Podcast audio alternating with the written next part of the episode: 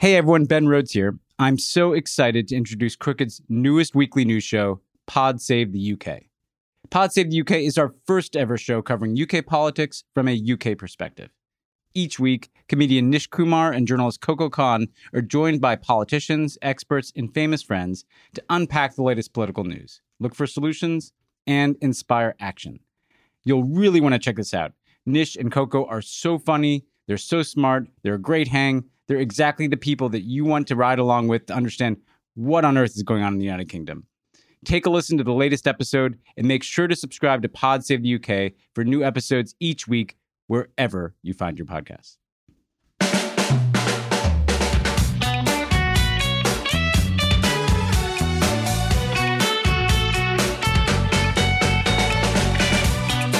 Hello and welcome to episode 2 of Pod Save the UK. I'm Nish Kumar. And I'm Coco Khan. And we're talking politics and protest. Did our rights just get stolen from under our noses while the world watched the coronation? Did PC Plod screw it up? Or were we the ones that got screwed?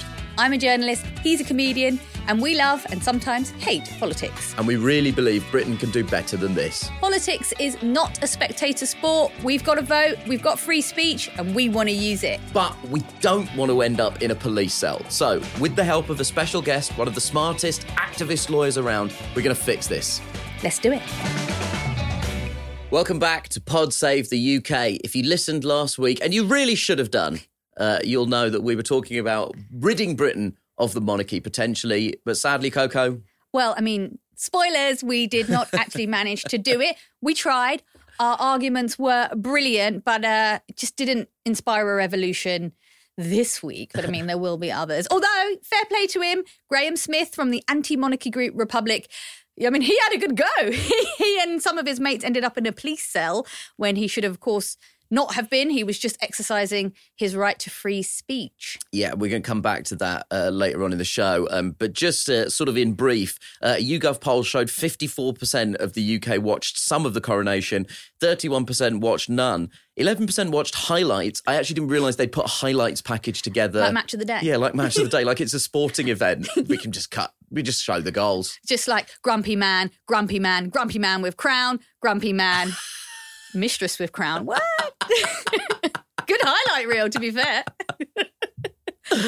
Truly, the royal side chick got the bag. She did well, an inspiration to us all. Did you do the shit? To contextualise, last week I suggested that I was going to try and time a bowel movement at the exact moment the people of the United Kingdom were encouraged to pledge allegiance to the king. Sadly, I had a coffee too early. I mistimed it. Oh, no. I'm not happy about the results. So did you have to do the allegiance instead? No, I mean, I didn't think it was a binary option. If you haven't done the shit, you've got to do the allegiance. I unfortunately missed the allegiance bit. I did watch bits of it. So yeah. I'm very much in the kind of, 54% of people that watched some of it. Did you watch any of it? I watched like 15 minutes of it before I was going out to meet some friends. The Republican in me just wouldn't allow me to watch it all. But the 15 minutes I got was the best 15. What was the best 15? It was just the horses coming in. Now, just as an aside, my favourite film of all time is Paul Verhoeven's Showgirls. And those horses had such showgirl energy. For a start, they've all got names like Icon and Shadow. It's so camp. They're all in their kind of plumage, like the Roman centurions. And those horse riders could not keep control of those horses. Right. When you watch the parade, oh my God, £250 million, they estimate, was spent. Not enough on lessons, though. some of those guys that they were going to fall off. So I saw that and then I left. And then when I came back, there was a new king. I think at some point in the course of this podcast, we will have to do some sort of special bonus episode about the fact that your favourite film is Showgirls. I didn't know that. It's new information to me. Have you seen it?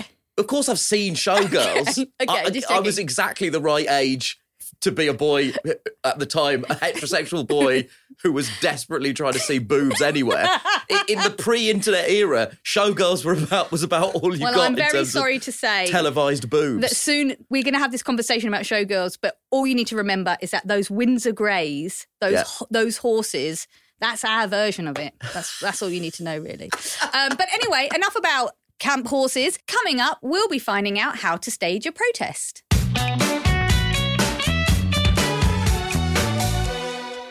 So let's get into it. What are we saving this week, Nish? So we're saving our right to protest. So over the course of the coronation weekend, there were 64 arrests on Coronation Day. Among those were 6 anti-monarchy protesters. Among those were also 3 people who weren't protesting at all but were actually employed by Westminster City Council to distribute rape alarms to women who were travelling home on their own. It has turned out to be something of a shit show.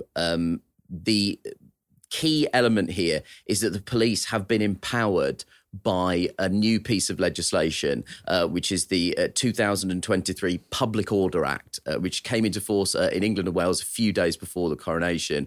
And police have used powers that they were given by this act to arrest anti-monarchy protesters. They held them until the coronation was over and then let them go. And the Met actually issued an apology. So a small group of people who planned a legitimate protest, and some of whom weren't actually even protesting, ended up arrested and then released without charge simply for expressing an opinion. Right. And obviously the police were saying, oh, we had all eyes on us. We just didn't want to embarrass the UK with there being, you know, scuffles on the side or, you know, witty signs on the BBC footage. But of course, it backfired because all anyone is talking about is these arrests. And actually, it has been a bit of an embarrassment. And it makes us look terrible, like a dictatorship, draconian, out of control. You mentioned there the new legislation that's empowering it. So I'm just going to give our listeners some quick facts on it. It's the government's second big piece of legislation changing protest laws in less than 2 years. The first changes came in restricting how much noise you could make. And this new act goes a lot further. So protesters who interfere with key national infrastructure, I don't know if our listeners and audio can see, but I am doing air quotes around key national infrastructure, including roads and railways, face a possible 12 months in jail. Yeah, the air quotes may be a reference to the fact that we've started recording this podcast an hour and a half after we were supposed to, because I had to use one of those key pieces of infrastructure, a train, to get to London from Leeds. Were you being really noisy? Were you being noisy? Let me tell you, the trains are disrupting themselves. If you want to arrest anybody for slowing down the UK, let it be the private companies that run our fucking train network. Forget about protesters. There's also an important piece of legislation, and this was part of the grounds that a lot of the people were detained, certainly from the protest group Republic. Anyone who fixes themselves to an object or building to create an immovable object, a tactic which is known as locking on, could be jailed for 6 months. Some of the protesters who were there protesting for the Republic, they had luggage sort of ties with them. And these basic luggage ties were designed to put their signs together. But the police's rationale was that they were going to use the luggage ties to tie themselves to bits of the road. The Public Order Bill has already, even before it was passed, been condemned. The UN High Commissioner for Human Rights, Volker Turk, said that it imposed serious and undue restrictions on the right to protest and described it as wholly unnecessary, as the UK police already have the powers to act against violent and disruptive demonstrations. The actions of the police this weekend were even criticised by the leftist snowflakes of the Conservative Party. So the Conservative Party itself has been massively critical of it. The former Home Office Minister, David Davis, told the Commons that the Home Affairs Select Committee should be invited to review the laws. And he actually said that within 1 week of the Public Order Bill entering the law and in its first serious use, we end up with the head of the Met having to apologise to people who are wrongfully arrested. Various people who previously had criticised the legislation have essentially used the events of the weekend to say, well, we told you so. I mean, basically. It is super vague, you know, the language that they use. The new law bans, again, air quotes for the listeners, serious disruption. I mean, who defines what is serious? I mean, they're now saying that if you carry super glue, they have a right to search you. You know, I just have some trainers and the soles are coming off. I regularly just need to just glue those back on, mate. You know, there's a lot of uses for super glue. We are going to talk more about this, by the way. We've got a fantastic guest, one of the UK's smartest activist lawyers.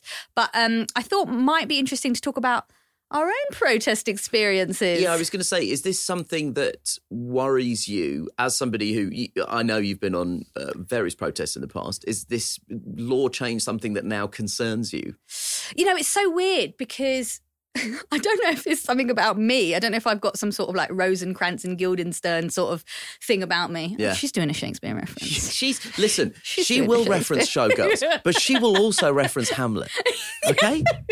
She'll do both. You never know what you're going to get. You don't know what you're going to get. I sometimes wonder if I was destined to always be on the side of the action, because I've been to so many protests. I've been to student protests about the tuition fees, many protests, you know, supporting anti-racist causes.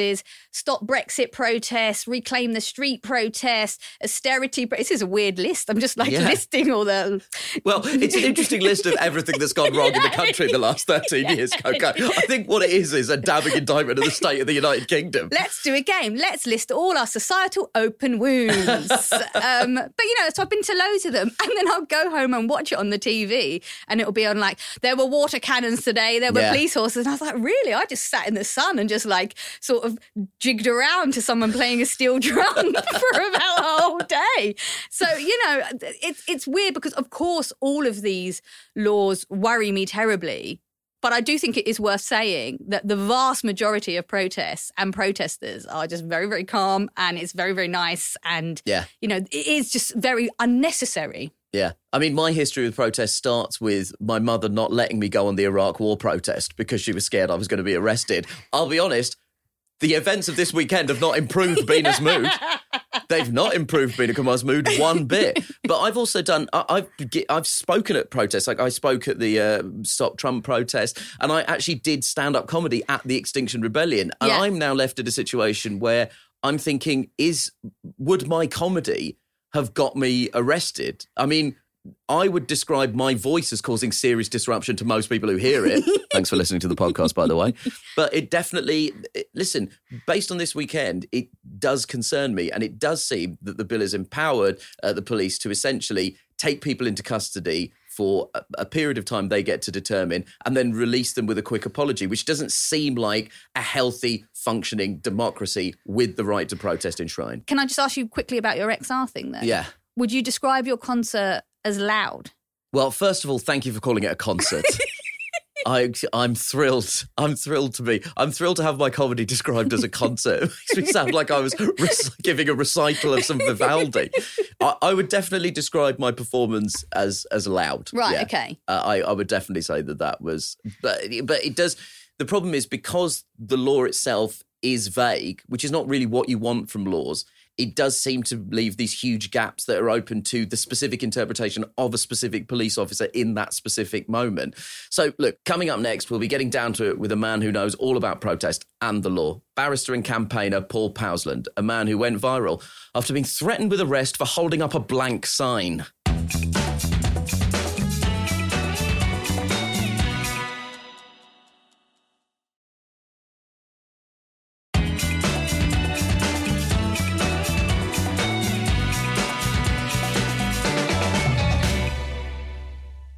Okay, so let's talk to someone who can hopefully tell us everything we need to know about our rights and get us out of a police cell sometime. Activist and barrister Paul Powlesland.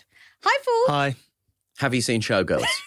I'm going to do that awful thing about out-of-touch barrister and say I don't even know what that is. Okay. It's like that judge in the 90s who didn't know anything about popular culture at all. It's like, oh, no. Well, this is a film from the 90s. There's absolutely no reason you should know what it is. I mean, it's not a good film, but that is what makes it good. Anyway, back to you. So I just want to say I love your Twitter handle, which is Rights of Nature and Climate Activist Barrister and River Guardian. Love defending and protecting trees and rivers. So... thank you for protecting all those things. And famously, many protesters, including Just Stop Oil. So very welcome to you. We like practical politics. So really, we just wanted to ask you, how can you protest without going to jail? Oh, that's a very wide question, isn't it? I guess just in light of the weekend's events, this is the first time we've seen the Public Order Bill applied by the police. How do you actually avoid being arrested on a protest? I think that's the scary thing about what happened this weekend was that Republic And the head of Republic did literally everything you are supposed to do in order to stay lawful. You know, they are a legitimate, respectful, lawful organisation. They've never done anything, any protest unlawful. And they did the usual liaison you're supposed to do with the police. You know, if you go on Twitter, the head of Republic, Graham Smith, has listed all the meetings he had with the police where he outlined exactly what Republic was going to do. And yet that wasn't enough to protect them from being arrested, because the police seem to just want to arrest them regardless. Can you just run us through briefly? You said they've done all the things that you're legally required to do. Just can you give us the sort of top line? What are you're not even legally required to do it, right? You know, you lots of that, they went beyond the legal requirements of what they need to do to inform the police. They voluntarily told them all the details of everything they wanted to do, all the speeches, where it was going to be. Liaised with them, said, "Is that okay?" And the police said yes, and then they still nicked them and possibly used the intelligence they got from those meetings to know exactly where to arrest them. And I think that's what scares me a bit about this legislation and the way it's being used. And the key thing we need to remember is that when a new law is passed, there's different circles, if you like. The first circle is the kind of conduct which, if it goes forward to a court, the court will convict and say that is a breach of the law and a criminal offence, right? But beyond that circle is a whole extra circle of conduct which can be brought in by the police's reasonable suspicion to arrest you for the thing, right? So there's loads of conduct which wouldn't actually be found to be a criminal offence if it goes to court, but which is enough to give you reasonable suspicion to arrest. And every time you expand the circle of things that are actually criminal offences, you also expand the circle of things that the police can reasonably arrest for. And that's what we saw on Saturday, was that by expanding this new law, which came in last week, about lock-ons, that then gave the police a whole new way to arrest people on suspicion of locking on. And in the case of Republic, it was for having some luggage straps in their van. And then that's why the overwhelming majority of these people were all released without charge. But what you're saying is that they've been given powers essentially just to keep them locked up for the duration of the event that they're protesting, effectively. Yeah, and using the logic of the police on Saturday, it's genuinely hard to imagine how you could go on a protest without having something that they could arrest for on similar grounds. Right. You know, shoelaces, bike locks, straps on the back of your rucksack, all of those are pretty much the same, or indeed more serious in some ways than the luggage straps that the Republic people were arrested for. So unless you're going to go naked to the protest, which that has other problems. Well, yeah, exactly. And then, you know, it's hard to say exactly how you can avoid it. And this is the problem. If we have a police force that seems to want to go up to and beyond its powers to try and stop peaceful and lawful protests going ahead, it leads to a very scary situation. And what should you do if you are encountering the police when you're protesting? I just mentioned this because there's a video circulating of you online. You get challenged by the police and you kind of challenge back. Although, let's have a listen to it first. Yeah. Can we chant "Not My King"? I wouldn't advise it, no. You wouldn't advise it? Why not? Because it's free speech, isn't it? Why can't we chant "Not My King"? It does escalate. What do you mean by escalate? As in, like, chanting gets louder and louder and it causes a public nuisance. What do you mean by a public nuisance? Listen, I know what you're trying to do. Just let me explain. Yeah, I'm trying to work out where my right of freedom of expression lies today. We are entitled... You may be removed from your account. For chanting "Not My King"? No, if you start causing public nuisance. By chanting "Not My King". So what was actually happening there, Paul? So it was just a group of Republican protesters who were chanting on the street, I think, "Not My King." And the police came along and said, effectively, you may want to stop that, otherwise we may arrest you, effectively. And the key thing there that shows what you should probably do in a lot of situations is film it, because the police have repeatedly in the past lied about their interactions with members of the public in these instances. And if you've got it on film, then that's direct evidence against it, and also will hopefully make the police back away from going beyond their powers because they realise they're on film. And it depends, obviously, on your willingness to challenge the police. You know, as a lawyer, as a barrister who likes talking, likes a good argument, I'm willing to go up and say, no, that's nonsense. This is not breaking the law. Tell me what section you're saying is being broken here and how. But of course, to a lot of members of the public, if a police officer says don't do that and it's a criminal offence, they're going to back down because they're worried and afraid and they don't want to spend the night in the cells. And this is why what we call the chilling effect. So again, you pass a new law, there's the thing that could actually be found to be a criminal offence in the Magistrates' Court or in the Crown Court, but there's also the whole area of behaviour around it that the police can threaten for arresting for, that then chills people away from exercising their important democratic right to freedom of speech and protest. So let's talk about the law in of itself. So Wendy Chamberlain, who's the Liberal Democrat MP for North East 5, said that the problem was that there wasn't enough time because it had been rushed through the royal assent, which is the final stage of a bill becoming law. Is the problem that this just hasn't received enough scrutiny, or is it just a bad piece of legislation? I think the two are interrelated, aren't they? Yeah. It's sort of a rush through act to deal with an issue that's been made into a political issue but actually isn't a real issue in reality. You know, it's this sort of like slight moral panic about Just Stop Oil. But actually they already have powers, for instance, to clear protesters who are blocking things. So if you're blocking the highway by locking on, then there's powers under obstruction of the highway to stop that. Yeah. And I don't think the government have provided a situation that needed this, that wasn't being dealt with before, but now is dealt with by this legislation. And it's badly drafted. It just says attaching yourself effectively and then going equipped to attach yourself, which is this problem. It brings in so many things and no one knows what. Yeah. And I would genuinely say that, you know, people who go to protest on their bike and have a lock on there, a serious risk of arrest if the police want to. And what you're supposed to do... Just because they brought a bike lock. And it's an item that can be used to attach yourself to people or other things. You've got a bike lock here, Paul. Exactly. I saw you riding on your bike. I had one on Saturday. And now it's like, do I not go to protest? Do I not go to protest with my bike? Or do I leave my bike at the protest unlocked so it gets nicked and the police will never investigate it because they've given up investigating bike thefts now because they're too busy nicking peaceful climate protesters? Yeah.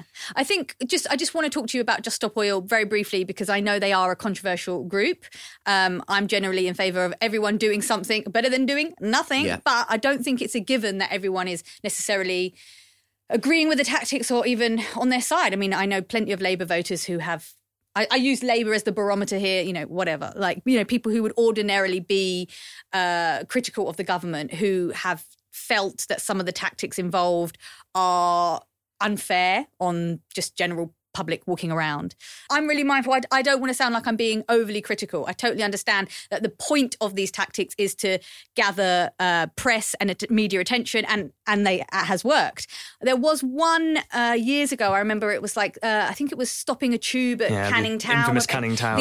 Infamous, and I recall at that moment, I mean, we're from the same, sort of roughly the same part in East London. I know Canning Town's a very kind of low-income area, and I just could feel that all those people were genuinely trying to get to work. They have no power over anything. And I did, in that moment, I was like, oof, I get it. I get how. Now, obviously, just for clarity, after that, Extinction Rebellion said that they were going to review their tactics and they never did that again, which is great and, like, big them up for doing that. But I'm just saying, like, it's not a given that people can support this.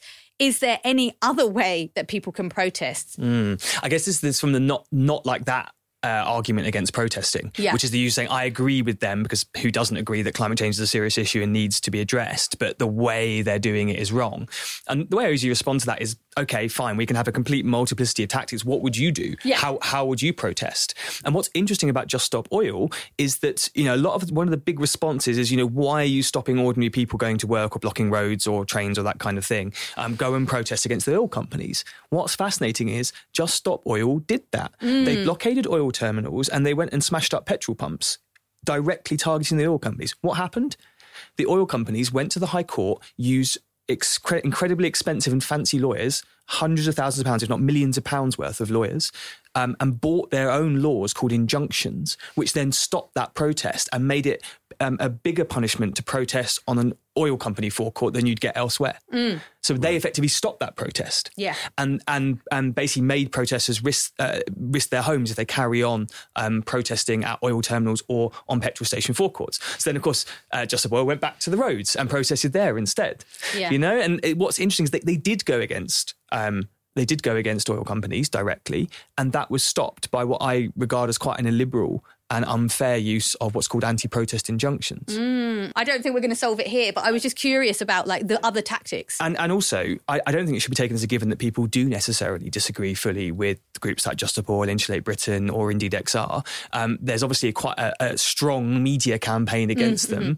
But for instance, there was a video, I think, just the other day on Twitter where people were clapping Just Stop Oil protesters on the streets. And also, more importantly, in a number of cases where these protest cases have gone in front of juries have acquitted. Yes. Even when it's clear the protesters were in fact blocking the street and legally it appeared that all of the law against them was made out, they still acquitted them on what's called jury nullification, which means effectively the right of juries to acquit according to their conscience. And the law is now having to react to that because they don't like it by not even letting these protesters state in court why they're protesting. So recently... Oh my goodness! I know, cracking down on that ancient right to trial by jury. A judge has sent people to jail for saying climate change in his court. Oh my God, wow. For 8 weeks, a guy got for saying why he was protesting. Oh my God. Yeah. And that's happening. That is very, very chilling. How have we ended up in this situation, Paul? You know, in terms of with this piece of legislation, is it because... Just Stop Oil, I mean, I think it's incredible because I think what they've done is push the climate crisis to the forefront of the national conversation, and I think that it is to be massively commended, and part of that are specifically their tactics. I think that it's to be commended. But is it because they've been successful that we've ended up here, or is this sort of just the Conservative Party attempting to kind of culture war its way out of having caused the kind of financial crisis? Is our right to protest a sort of casualty of the Conservative Party's inability to talk about anything successful that they've achieved as a government?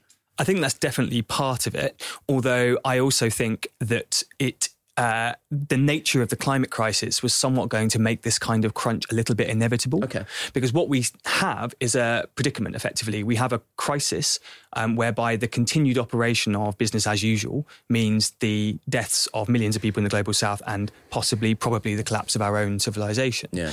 And... however, our entire society is set up in a certain way to properly stop change, and the most powerful and richest people have the greatest interest in not changing. So in that circumstance, we were always going to get people who were going to protest in a way that was going to potentially send them to jail, and we were always going to have the inevitable crackdown. And I think we're only in some ways at the start of this journey, and I don't entirely know where it's going to end up, but it is really crucial for everyone that we push back and we keep those rights, and where rights to protest are threatened, we come back and challenge them. And as an example, for instance, back on the Republican protests in autumn last year, at the time of the accession of Charles, there were reports that people were being arrested for shouting "Not my king" or having a "Not my king" sign.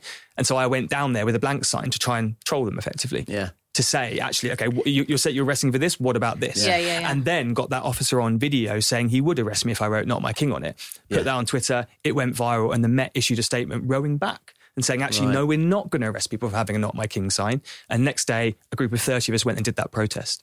So rights are a constant, they're not something that's sort of handed down to us on a stone tablet that are always going to be there. They're a constant evolution back and forth. And if rights are threatened, we need to push back on that. Yeah. Paul, I wanted to talk to you about your tree protest. I know that you're actually right now out on bail. Yeah.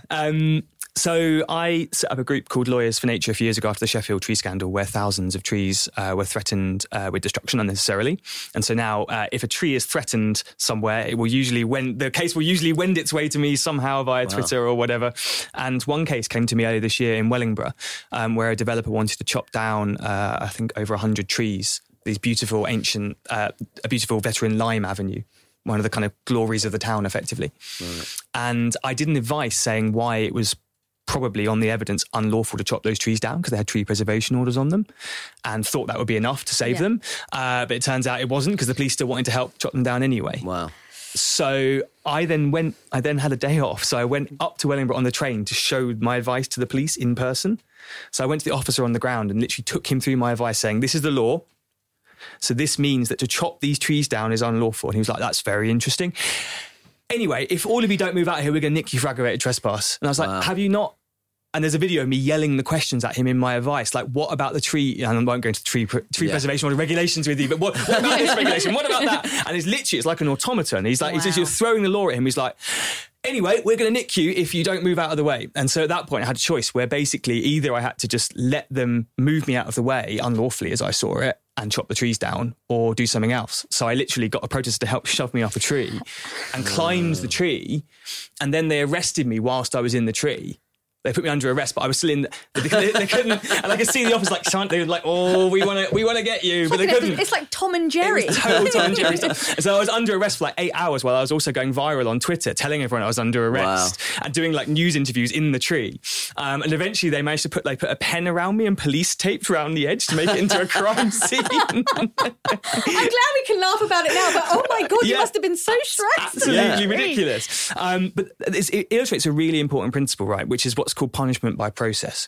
So a lot of the time, even if arrests won't stack up in court, the police will still arrest you on suspicion anyway, and that achieves what they want. And that can be different things. So on Saturday, the punishment by process for the Republic demonstrators and the head of Republic was that they couldn't do their key protest on what is probably the big... Yeah, it's, of course, like, yeah. It's like Christmas for them. I think it's even more important than because a once-in-a-lifetime thing. Graham Smith has been looking forward to that protest probably most of his life, and he was denied the chance to do it. Mm. In my case in Wellingborough, the punishment by process would have been that they chop the tree down, and that's what they do. So the police liaise with the developer, so they arrest you to get you out of the way. The tree comes down, and then they're like, "Oh, very sorry, yeah, it was an aggravated trespass after all, but the tree's not coming back, is it?"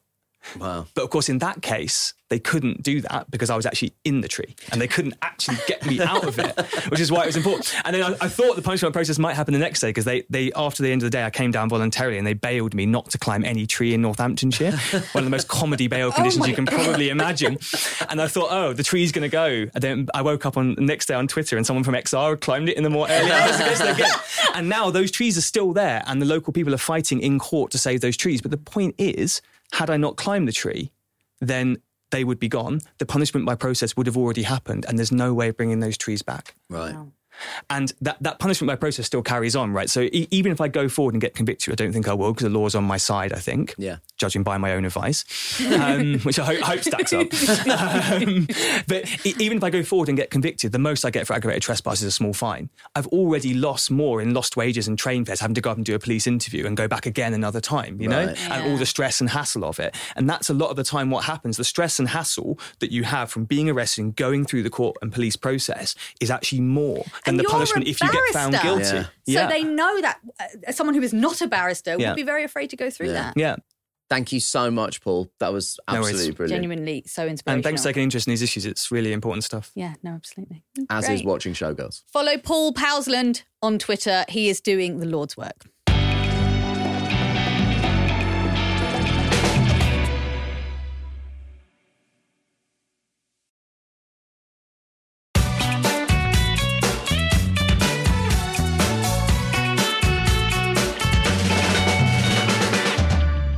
Okay, so the coronation, for all the issues around it, could not have come at a better time for one man.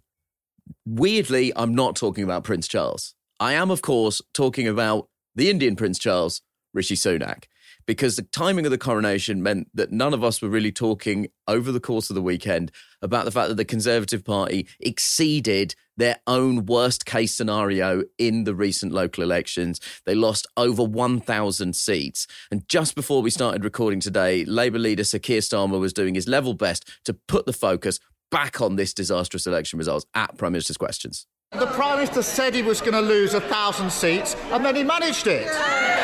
After 13 years, a Tory promise they actually haven't broken. And this is the Prime Minister who's only had to fight for two things in his life.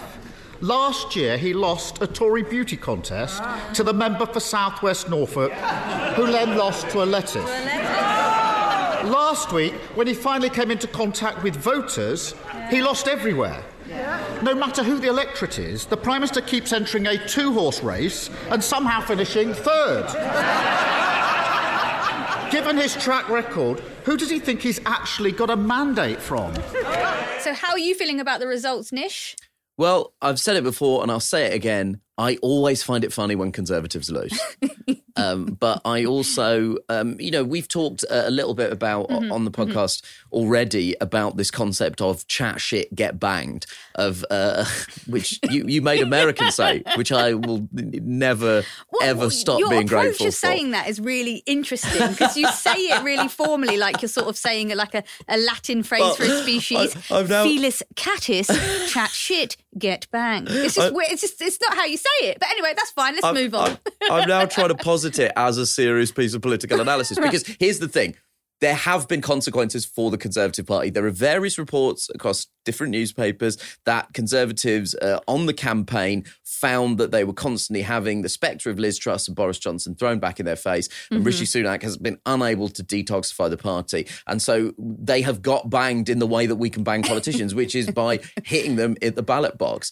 And so, in a sense, I do think that this is a sort of positive thing because there have to be electoral consequences when you do something like, say, for example, wiping £30 billion off the public purse in the course of a single mini budget. So from that perspective, I feel very good about it. How are you feeling about the local election? I mean, result? I feel like it's kind of signalled to the world, well, certainly signalled to Westminster rather, that the culture war stuff isn't working. Yeah. You know, the Conservatives have tried every culture war tactic they can in the book, even the voter ID thing. There was nothing wrong. There was no evidence of major electoral fraud.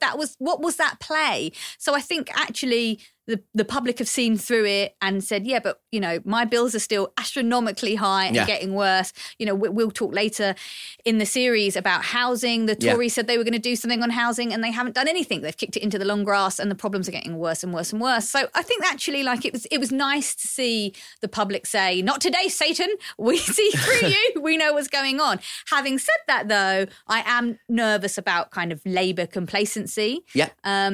I still believe they're not saying what they're going to do and they're not saying anything radical and we really need radical change. Yeah. And I'm nervous that if they just think, oh, we're just going to plain sail to number 10, we're not going to get the long-term problems solved. Well, Labour were definitely absolutely buoyant by these results, and Keir Starmer looked as full of beans as it's possible for him to look at PMQs. And he also said that this showed that the party was ready to be the next party of government, but also ready to win an outright majority. And that one thing is possibly where Labour optimism needs to be tempered, because Sir John Curtis, who's renowned for his kind of political analysis, shifted the focus onto the total number of seats won, rather than just focusing on the amount of seats the Conservative Party lost.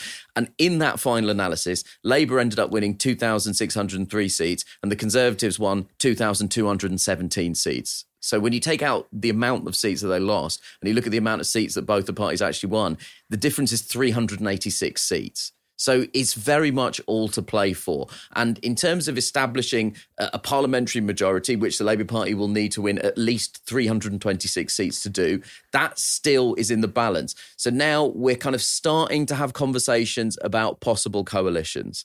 And the Lib Dem leader, Sir Ed Davey, over the weekend refused to rule out a coalition with the Labour Party. Do you think that the pathway to victory is some sort of vaguely progressive alliance? Listen, I've long believed in proportional representation, and actually I think, like, parties working together might be a good thing. Having said that, though, that whole condemn thing that was going on with the Conservatives and the Lib Dems, that didn't work out so great. So, you know, it remains to be seen. I just think that most important is that Labour doesn't get complacent, doesn't take for granted its votership, and actually come out with some radical change that we really, really, really, really need, and actually are probably not that radical because most of the public really want the trains nationalised. So anyway, just do that. Why don't you just do it? Well, in terms of significant things we've learned from this local election, beyond just the results themselves, these were the first elections where people were required to use voter ID. And for no reason, we don't understand why, just for clarity. Yeah, this is the amount of electoral fraud is absolutely infinitesimally tiny. It's very small. And a lot of the identification, as we've previously discussed, did favour older people. And there is a fear that this has been designed to disenfranchise younger people. Now, it's too early to know the full extent of the impact. Turnout wasn't significantly down on previous elections, which is a good thing. But it's also worth bearing in mind that turnout in local elections is often appallingly low. There's anecdotal evidence of voters being turned away from the polls across England. And perhaps the most concerning thing is that the Electoral Reform Society has said that if these rules were applied to a general election where millions more voters across the whole country will be voting, the outcome is likely to be worse, and it's already calling for the law to be repealed. But the main thing is, if there is a coalition, what are we going to call it? Because condemn, that was a bad thing that happened, but it was zingy, wasn't it? Is it going to be Lib Lab? Lib Lab. Touch vagina, innit? Is a touch on the vagina side, which I've got no problem with. Vaginas are sturdy, they are important, and we should all know more about them. You know, they are wonderful organs. But it's I'm just saying, it's certainly it's a vaginal name. There's vagina adjacent is what you would say, isn't it? That's how you would phrase it. Which brings us quite neatly onto whoa. Talk me through this segue. Whilst we're on the subject of vaginal adjacency. Okay, yeah, I accept that there's actually no relationship. While we're on the subject of voter ID. Yeah. While we're on the subject of voter ID, that brings us on neatly to our favourite section, Heroes and Villains of the Week. I guess I get to start this week. Well, talk us through it, Coco. I mean, the way that it's shaking down at the moment is that we're sort of falling into roles of you trying to celebrate people and me constantly just trying to tear people down. I don't think that's falling into a role. That's our personality. That's how we are. That's an accurate summation of our personalities and careers. Yeah. I feel, do you know what? I was spoiled for choice this week. Yeah. I was really, really tempted to go for, of course, Graham Smith, CEO of anti-monarchy group Republic. I mean, what a week he has had. And the things that he has done are so important, as, you know, Paul described. You know, those battles, those little tiny battles he has are affecting all of us, and we all reap the rewards. And he's not getting enough credit, which makes me feel bad that he is not my hero of the week. Sorry about that, Graham, but you're, you know, hero of all time. I'm actually going to go for Tom Garner from Kenilworth. Tom heard us talking about the new voter ID requirements for the local elections on last week's pod, and he got in touch to tell us about his long and lonely one-man protest at the ballot box last Thursday. So I spent all of polling hours, 7am to 10pm on the 4th of May, sitting outside my local polling station with a placard in Kenilworth, Warwickshire, against the new voter ID laws. I work as a historian and was shocked to discover that English voters had not been required to produce formal ID since 1832. This was during the reign of King William IV and the year of the Great Reform Act. I want everyone to vote, but voter ID rigs democracy at the expense of certain demographic groups. On the day itself, I was pleasantly surprised at how well it went. I expected some opposition, but many voters agreed with my stance. A lot said, "Good on you," as they walked past. Throughout the day, friends and family came to visit and kindly provided me with food and drink. I was even given a cup of tea and a plate of biscuits by a man I'd never met before, which was delightful. Clearly, this is an issue that voters care about. I'm aware that one man's protest will not change the law, but I hope that by raising the issue, it can at least be debated. Most of all, and I think this is important, I think that it shows that civil discourse is not dead in British politics, and I hope people can be encouraged by that. That was wonderful. So nice. I feel like genuinely emotional. That was so wonderful. Tom, that is so brilliant. I mean, and that is what sort of, I don't know, celebrates the kind of best of this country, which is, you know, people participating in democracy, people engaging in peaceful protest, which this country does have a very long and important tradition of. And most importantly, there were being brought tea and biscuits. Yeah, it was a very, very British protest, and we rate it very highly. So Tom got in touch with us through WhatsApp, and that is an option for you. If you want to get in touch with us on WhatsApp, the number is 07514 644 572. That's 07514 644 572. And if you don't live in the United Kingdom, the number is +44 7514 644 572. That's +44 7514 644 572. Great. Well, I mean, it's going to be hard to top that. The legendary status of Tom Garner. But I do need to ask you to just bring the mood down a bit with your villain of the week. I'm increasingly realising we've done this in the wrong order. We should have finished by celebrating Tom. But instead, let's open the floor for a stream of invective and bile from everyone's favourite Mohamed Salah tribute act, me. It's time for Villain of the Week. This is a man who has been a villain on many weeks. It's Matt Hancock, the man who puts the Matt Hancock into the phrase, another catastrophic error by Matt Hancock.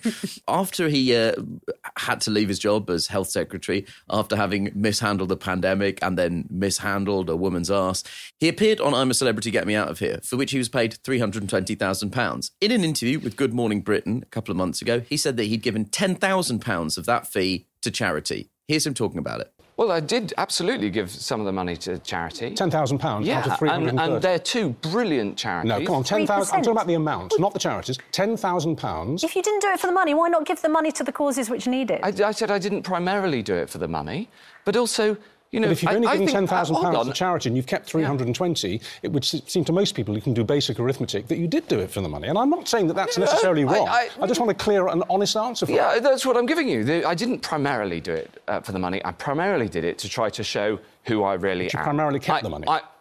I gave a five-figure sum to charity. £10,000. Out of 330. Sure, and you keep skating off it and saying, well, a substantial sum. Yes, a 10... Well, it is. It is, and I'm really proud of the money that I raised for charity, before, and I'll do lots in future. And, I think that it's good giving money to charity. Yeah, he absolutely, he showed us exactly who he is. I also think he's a singularly unimpressive man.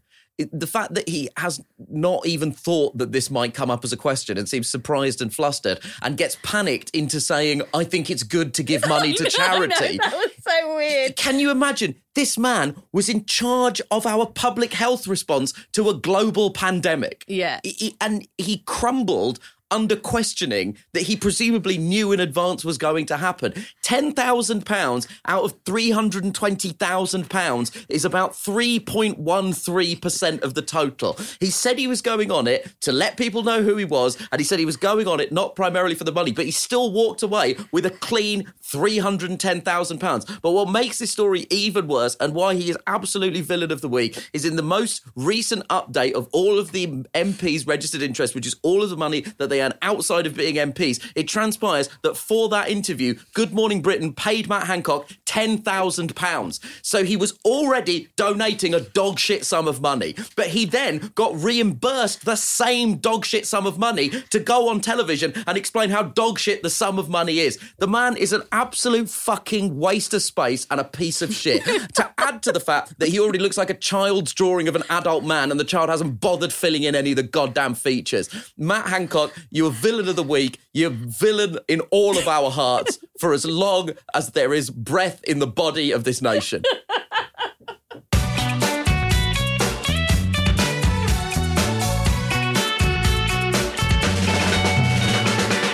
Before we go and I have a sort of lie down and a relax to recover, quick quiz question for you, Coco. Yeah, go on, hit me. What is the most watched non-sporting event in the world? EastEnders. It's not EastEnders, although I do absolutely love the idea that you think of EastEnders as an event. Oh, it is. It's sport for me. You know what I'm talking about. You know what I'm talking about. You're talking about Eurovision. It's the Eurovision Song Contest. Yes. There's a massive Eurovision party happening with the Song Contest in Liverpool this week. There's going to be an estimated 100,000 visitors descending on the city from around Europe and beyond. Coco, surely, with your love of hot, hot bangers and ceaseless pageantry, the Eurovision Song Contest is right up your street. Oh, yeah. When I think of It's Coming Home, I'm thinking of Eurovision, obviously, the whole time. And I'm also very proud that we're actually taking it seriously this year, because I have previously felt that we're not trying. And that is rude, Britain. It is rude not to send your best to Eurovision. No shade to previous Eurovision contenders. I'm sure you tried very hard. There was huge shade. There was an eclipse worth of shade going on. Come on, Britain has some of the best music around, you know, pop music around the globe. Adele, Harry Styles, Chaz and Dave. So many of them. And we never put our best people forward because we think it's cringe or something. You know, it was like the King's Coronation concert. I think the less we speak about that, the better. Yeah. Why was Lionel Richie there? Where was Robbie Williams? I think sort of the 3/4 of Take That turning up to headline wasn't a great look. And Captain Tax Avoidance might well get his knighthood. So where I live, the local famous band is E17. Of course, yes, of course. Yes. And so they... E17, for the sake of our international listeners, were a British boy band who had a real... heyday for about 2 years, I would say. About 2 years. They wore iconic puffer jackets. Yeah. But they play plenty of local Walthamstow-related events, and that coronation concert had that kind of local concert vibe. But anyway, I digress. The point is, we've really pulled out all the stops this year and last year. That's why we performed so well. I'm really excited and delighted to see how we're going to do, and I will avidly be watching it. And on a serious point, I've always had this theory that actually our cultural offering as the UK is very much neglected. I don't think it's a theory. I think it's a fact that it's neglected by the government. Like, it makes sense to invest in our arts and culture because it brings in tons of money. Galleries are known for reinvigorating coastal towns that have otherwise seen better days. And to see the numbers of people in Liverpool, the money that's being spent, the vibes, it is vibes times vibes squared. It is, I think it's an amazing lesson for investing in our arts and culture. And also, it's just going to be so fabulous. The costumes are going to be amazing. 100,000 visitors descending on Liverpool from around Europe. It's very, very exciting. The last time we actually won, it was 1997. Wow. So, you know, we're due one. So does that mean we get to 97? That's when Blair came in. So we get to blame the Labour government for that as well. Well, this time next week, we'll be back at Pod Save the UK and we'll be able to find out whether our Eurovision success has saved the country. But thanks very much for listening. And if you have any thoughts, comments, feelings, not complaints won't be accepted, but anything else, please email us at psuk@reducedlistening.co.uk and tweet us at Pod Save the UK. Pod Save the UK is a reduced listening production for Cricket Media. Thanks to senior producer Musty Aziz and digital producer Alex Bishop. Video editing was by David Katlovitz and the music was by Vasilis Fotopoulos. Thanks to engineers Alex Bennett and Hector Lee. The executive producers are Louise Cotton, Dan Jackson and Michael Martinez. Watch us on Pod Save the World YouTube. Follow us on Twitter and Instagram at Pod Save the UK. And hit subscribe for new shows every Thursday on Apple, Spotify, Amazon or wherever you get your podcasts.